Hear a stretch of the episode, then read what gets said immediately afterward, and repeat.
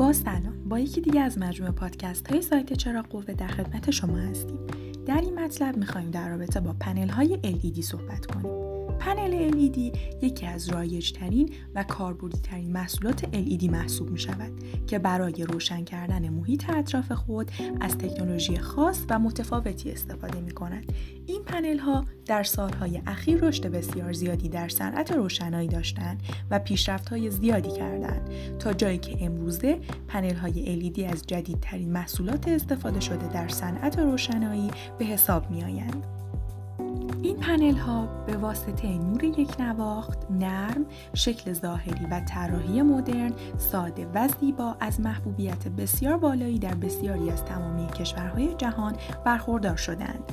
برای ساخت پنل های LED از تراشه های بیشتری در مقایسه با لامپ های ساخته شده با تکنولوژی LED استفاده می شود.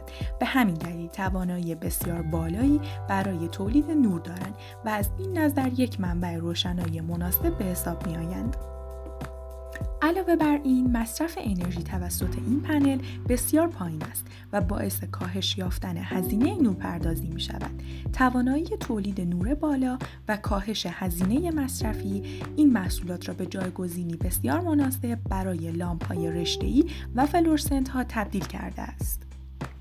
انواع پنل های LED شامل پنج مورد پنل LED مربعی و مستطیلی، پنل LED دایره‌ای، پنل LED edge light، پنل backlight و پنل سه حالت دو رنگ می شود. تمامی پنل های LED با هدف ایجاد روشنایی بهتر طراحی و ساخته می شوند.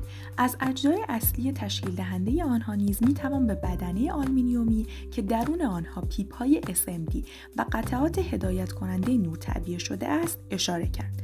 با این حال برای ساخت این پنل ها از فناوری و طراحی متفاوتی استفاده می شود که این امر باعث تفاوت ویژگی ها و در نتیجه تنوع قیمت این محصولات شده است. ممنون از توجه و همراهیتون.